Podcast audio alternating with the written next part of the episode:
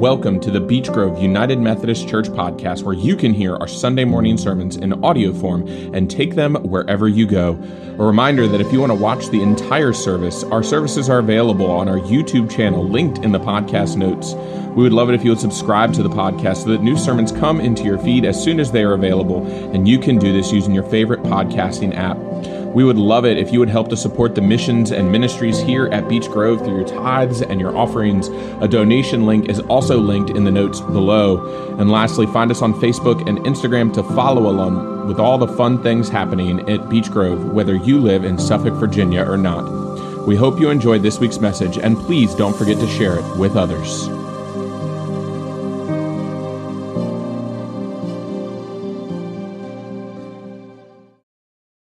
1 Peter chapter 1. If you invoke as Father the one who judge all people impartially according to their deeds, live in reverent fear during the time of your exile. You know that you were ransomed from the futile ways inherited from your ancestors, not with perishable things like silver or gold, but with the precious blood of Christ, like that of a lamb without defect or blemish. He was destined before the foundation of the world, but was revealed at the end of the ages for your sake. Through him you have come to trust in God, who raised him from the dead and gave him glory, so that your faith and hope are set on God.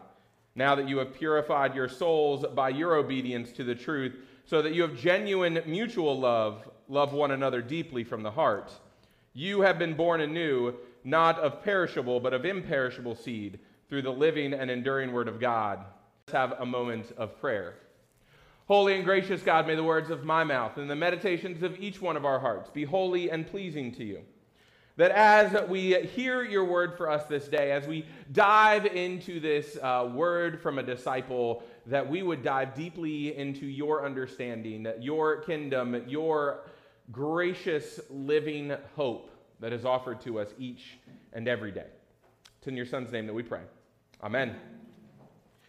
You know, uh, there, there are times that I wish that I paid a little bit more attention when I was in college and seminary. I don't think any of us would fault us. There's something different from uh, being forced to learn. Well, actually, it's funny because in seminary I was never forced. I actually had to make the decision to go there.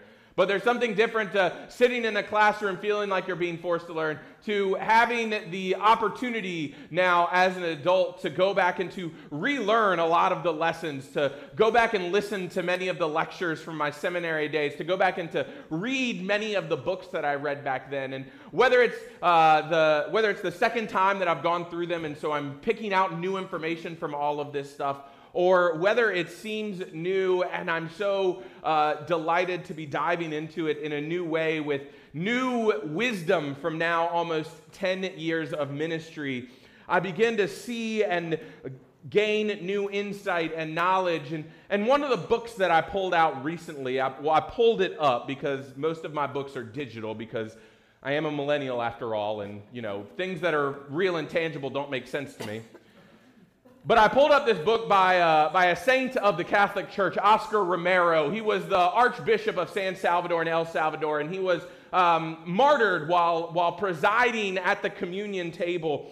And he is the, one of the forefathers of this ideology that is known as liberation theology. And it's this idea of God's work in liberating the oppressed, the suffering, doing this work, and that it is our call as the church to do this work. And he writes in this book, um, and, and whether we often agree with the language that is often used, the book is called The Violence of Love. And he defines it and he says, We have never preached violence except the violence of love, which left Christ nailed to a cross.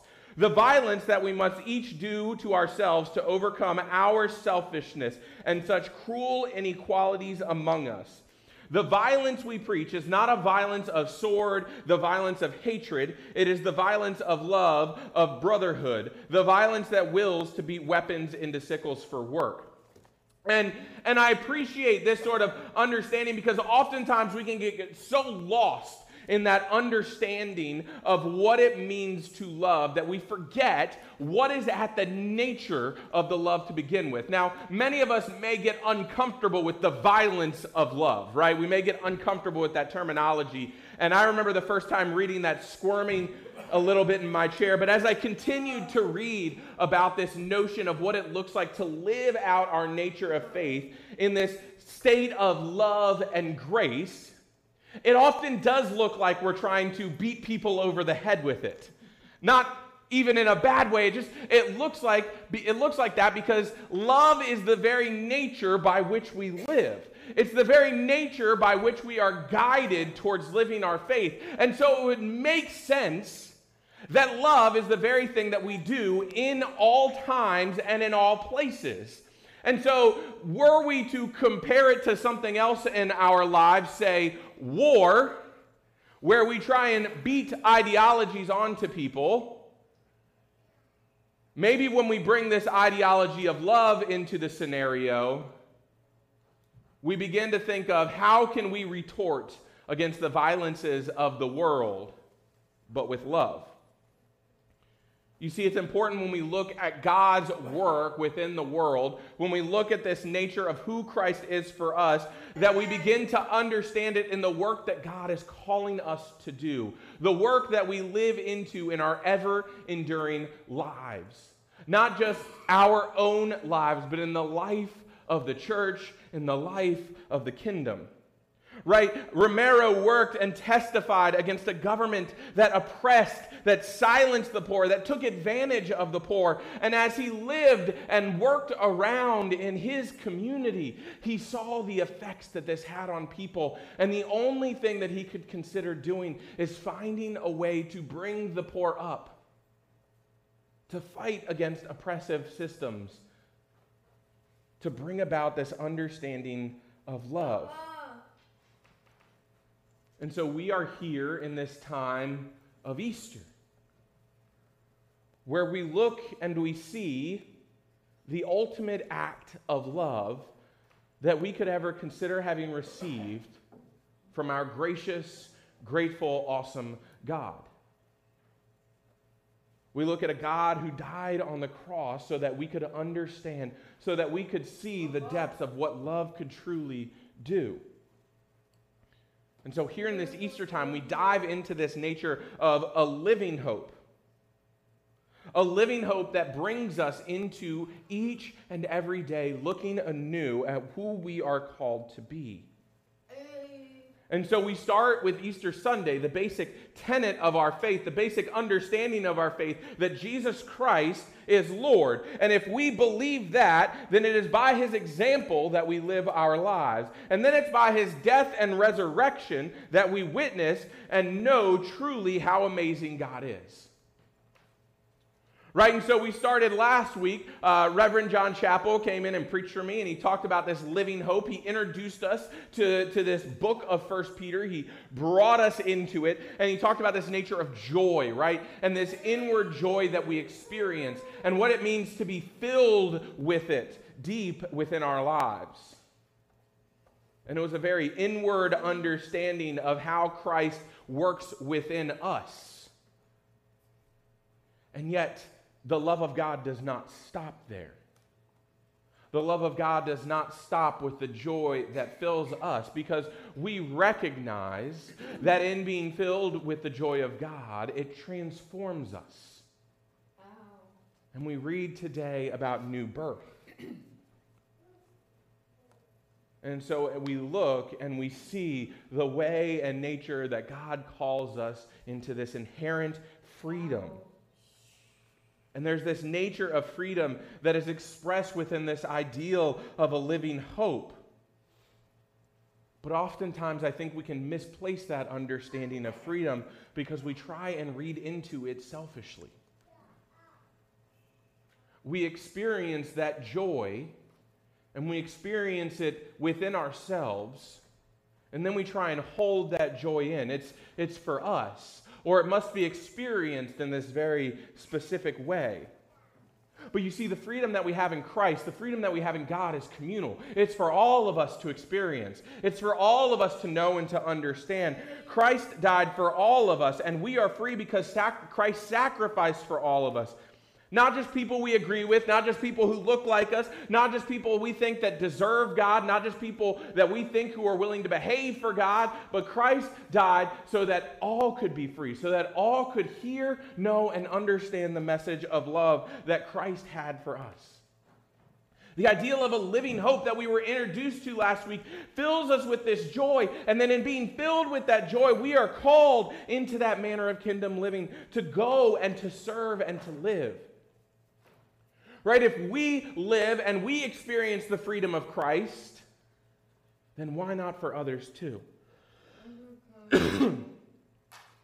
and so, as we are working our way through this redemptive work of God, and we are beginning to understand what it means to live into this living hope, it's in this very nature of God's work in and through us, continuing the work that Christ started. And so we see the writer here in 1 Peter is beginning to put these pieces in place. Right? Not only do we look to God for guidance, but we begin to understand the role that we then play in that faith as well. And these are not thoughts that begin with Peter. Because, because if we look here in 1 Peter and we begin to see where Peter's going, Peter's not saying anything that hasn't actually been said before. And it's not even that he's saying things that Jesus told him, but he's deeply embedding part of their Jewish understanding, the very way in nature that they have understood God for their entire lives. Right? We remember that they're taking in this, this Judaic understanding. We meet God in the Old Testament. We meet God in the Hebrew Scriptures, just as we know and we meet God in the New Testament. And so one of the passages that was paired with this verse from first or from these verses from First Peter was Psalm 116 where we hear, "Oh Lord, I am your servant, the child of your serving girl. You have loosed my bonds."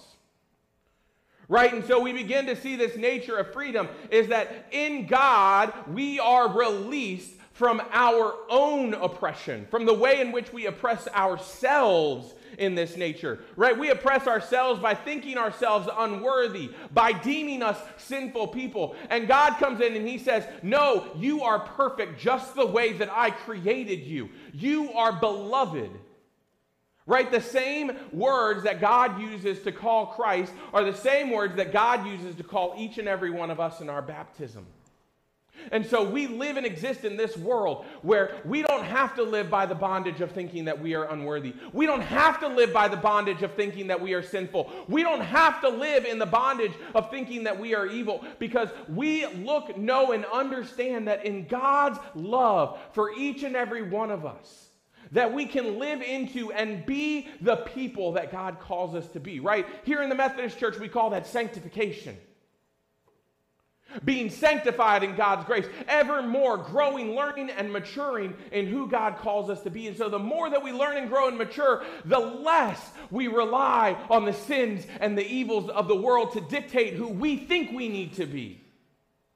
And so Peter comes in here and he begins to say, You know that you were ransomed from the futile conduct inherited from your ancestors. Right? You were ransomed not from the perishable things. You don't have those perishable things anymore like silver and gold, right? I mean, the IRS tells me that money matters, but you know, sometimes I wish it didn't.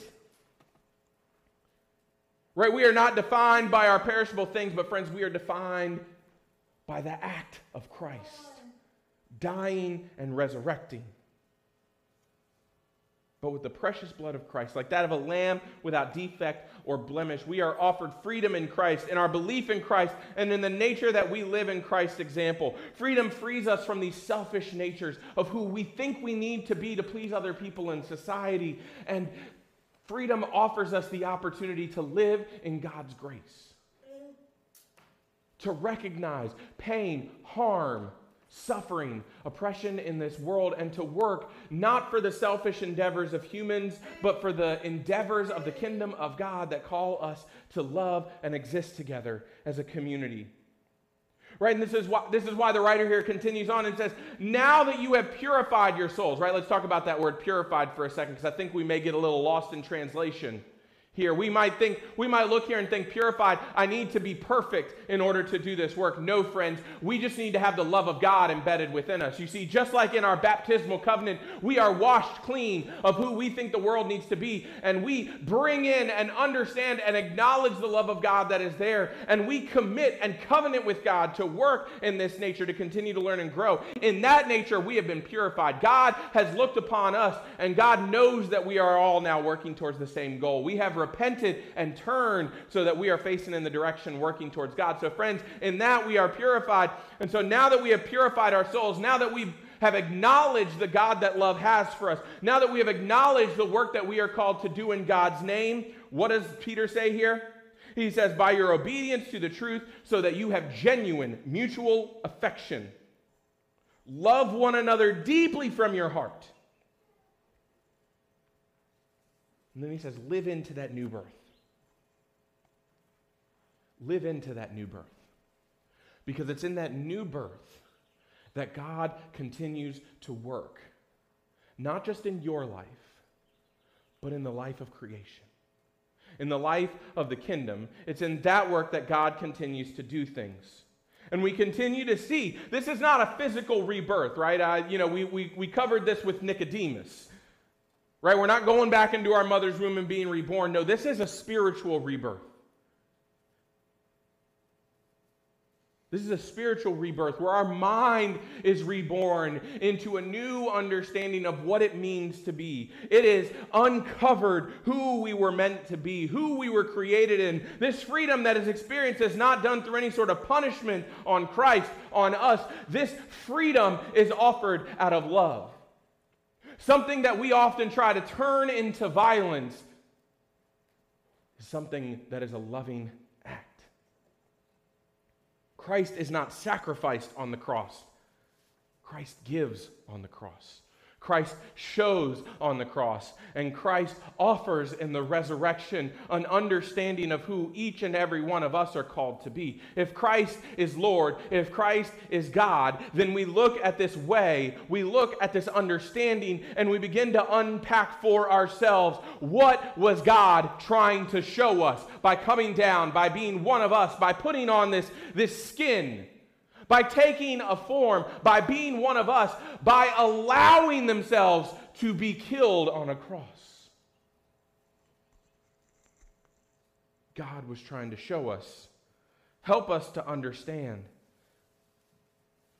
that we are free when all are free.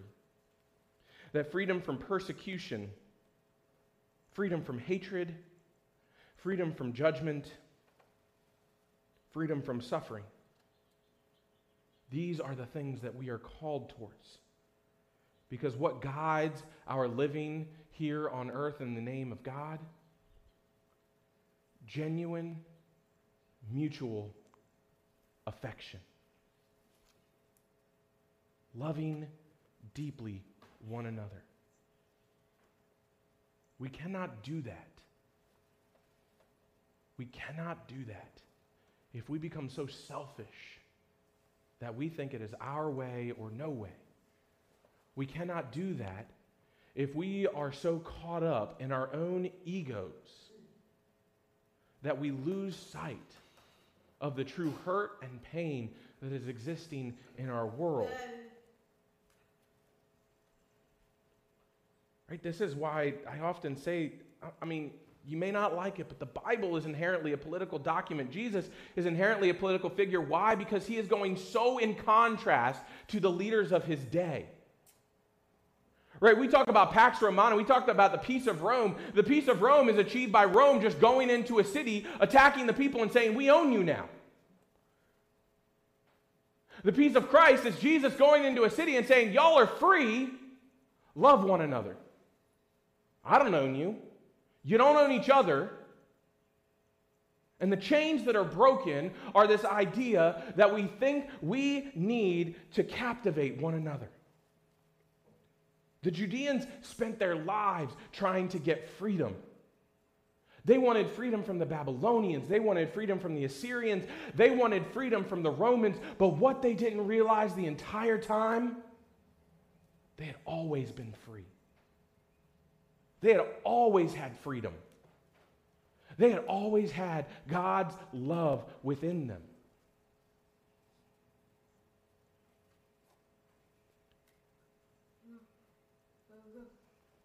They wanted a warrior leader. They wanted someone to overthrow the Roman Empire. And what they got was a Savior who walked around villages preaching about the kingdom.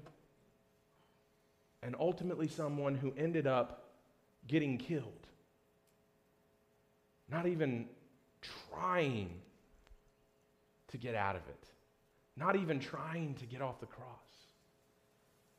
Because Jesus understood Jesus knew that it was through his witness, his ministry. Freedom for us is meant to be freedom for all, not at the expense of others. We're left to consider the role that we are called to play in this. This is our understanding of faith if we're going to come at it and we're going to open a book like First Peter and we're going to we're going to take it seriously and and hear the way that God is talking through this servant that wrote down these words thousands of years ago and we're going to try and understand the message and the gospel that is coming from this place and we look and we hear from from Reverend John last week we hear him talk about this joy that fills us up the nature of Christ working within our lives being filled with this living hope this ever enduring hope then the nature of that living hope must also lead us to go into to live in this world, to do that work that God calls us to do. The good news for us cannot be bad news for others. The good news for us has to be good news for others. Because if the good news for us is love, then the good news for others has to be love. And I don't know about you, but I, I don't really feel love when people are shouting at me when people are condemning me, when people are holding guns at our heads, when, when people are threatening us, I don't feel loved. And so, why should we think that we should love that way either? The nature in which we live into God's, king, God's kingdom is this true hope of salvation for the world is that evil, injustice, oppression, all of those things would, would be gone, and that the love of Christ would reign. And so, where is Christ calling you beyond yourself? Right? And we start by recognizing the nature in which Christ has loosened our own chains. What has Christ done in our lives that calls us to be better people? And how has Christ opened our eyes to the work that is being done across creation? I often love to tell people it's Christ's work. Right? We don't we don't have works righteousness, right? We're not made perfect by our works. It's Christ's work.